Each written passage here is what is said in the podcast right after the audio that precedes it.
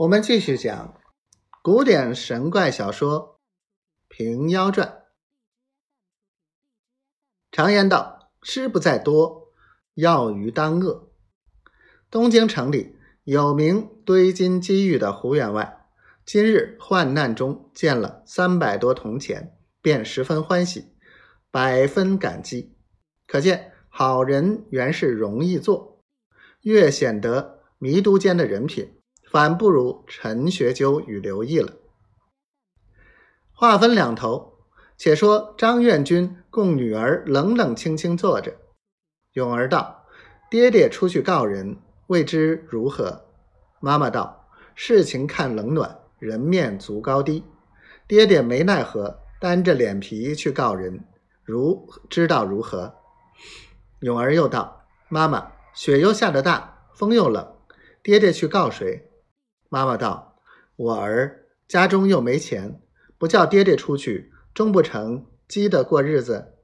我儿，你且去床头边寻几文铜钱，出巷去买些点心来吃，待你爹爹回来，却又做道理。”当时永儿去床头翻来倒去，只寻得8文铜钱。妈妈道：“我儿，都拿去买几个炊饼来，你且胡乱吃几个充饥。”永儿拖着一双破鞋，将衣襟兜着头，踏着雪走出不思求院子来。那街市上不比深山旷野，这里往来人众，地下积雪不起，都见作烂泥，十分难走。永儿才转个弯，一脚踏个高低，跌上一跤，手中的铜钱洒作一地，衣服都泥污了。